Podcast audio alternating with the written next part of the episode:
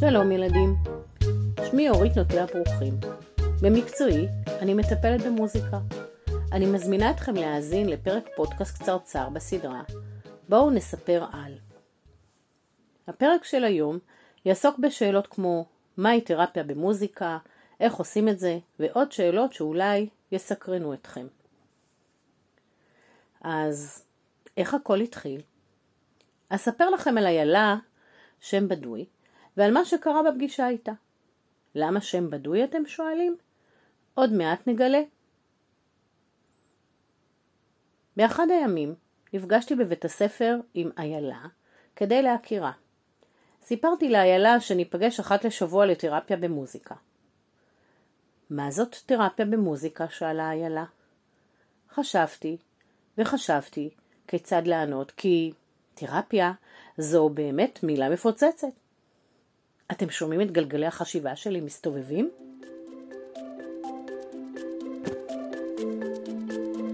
כעבור כמה רגעים צץ במוחי רעיון. איילה, את המילה מסאז' בוודאי שמעת. מסאז' זה כשלפעמים כואב לנו משהו, אנחנו הולכים למישהו שיעשה את המקום הכואב כדי להרפות מעט את הכאב. תרפיה במוזיקה היא עיסוי לרגשות. רגשות כמו עצב, שמחה, כעס, כאב. ברגשות כמובן לא ניתן לגעת עם הידיים, אבל ישנן דרכים אחרות להגיע אליהם. תרפיה במוזיקה היא סוג של טיפול ברגשות. אני עדיין לא כל כך מבינה איך זה קורה והיכן זה קורה, אמרה לי איילה. רגע, רגע, נזכרתי שהבטחתי לכם הסבר מדוע שם בדוי, זוכרים? בואו נתחיל מההתחלה. לתרפיה במוזיקה באים אנשים בוגרים או ילדים שמרגישים צורך לקבל עזרה עם מה שהם מרגישים. אני כמובן שומרת על הפרטיות שלהם ולא מגלה את שמם או את מה שמספרים לי בחדר. כמובן שכאשר מגיעים ילד או ילדה לתרפיה במוזיקה, יודעים על כך ההורים והמורה או הגננת. לפעמים הילדים מגיעים לחדר התרפיה לבד, ולפעמים עם חבר או חברה נוספים לטיפול משותף.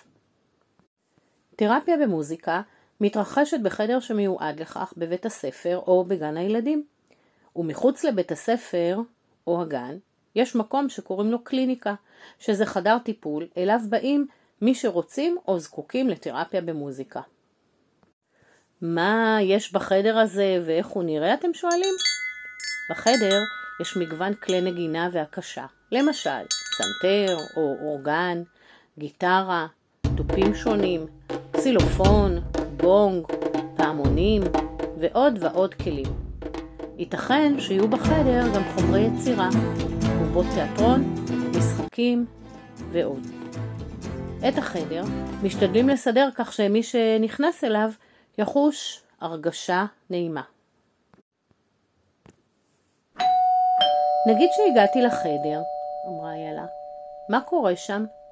כשתגיעי לחדר, עניתי, קודם נברר מה שלומך, ואשאל אותך אם יש משהו שתרצי לספר לי. אחר כך נכיר את הכלים ואולי תרצי לנגן עליהם. אני לא כל כך יודעת לנגן על הכלים הללו, אמרה לי איילה. אין צורך לדעת לנגן, הנגינה בתרפיה היא כמו משחק. אנחנו נשחק בעזרת כלי הנגינה, ואם תרצי, נוכל ליצור בחומרי היצירה, או לשחק משחק יחד. איך זה קשור לתרפיה במוזיקה? שאלה איילה. כל החפצים שהזכרתי, עניתי לאיילה, עוזרים לנו לעשות עיסוי לרגשות. זוכרת? הזכרנו זאת קודם. בעזרת כלי הנגינה השונים, את יכולה לנסות להשמיע מנגינה שתביע משהו שאת מרגישה. עם הבובות אפשר להציג הצגה או לספר סיפור על משהו שמעסיק או מטריד אותנו. באמצעות המשחקים נוכל לשוחח על כל מיני נושאים. בעזרת חומרי היצירה נוכל לצייר או לפסל את מה שאנו מרגישים. נוכל גם לבחור להקשיב לשיר שיכול לעזור לנו לחשוב על הרגשות שלנו. ואיך זה יעזור לי? שאלה. או, זו שאלה לא פשוטה, עניתי. לא קל לי לענות עליה. בואי נחשוב יחד איך לדעתך זה יכול לעזור לך. אני חושבת, ענתה איילה, שאם אבוא לחדר וארגיש בנוח, אוכל לאט לאט להיפתח ולשתף אותך ברגשות שלי. אני אוכל אולי לבחור כלי ולהמציא מנגינה שתביע את מה שאני מרגישה, או אולי לכתוב שיר שמספר על התחושות שלי. נכון, עניתי. ואת יודעת, איילה, אני רוצה גם לספר לך שזה תהליך. נפגשים פעם בשבוע, ועוד פעם, ועוד פעם. ולאט לאט לפעמים יכולה ההרגשה להשתפר או להשתנות. את יודעת, אמרתי לאיילה, אני חושבת שכולנו זקוקים לעיסוי לרגשות בדרך זו או אחרת. כעת, משסיימתי לשתף אתכם בסיפורה של איילה, אני ממש סקרנית לדעת איך אתם מרגישים והאם הפודקאסט הזה סייע לכם לדעת קצת יותר על התרפיה במוזיקה. תודה שהקשבתם. להתראות בפודקאסט.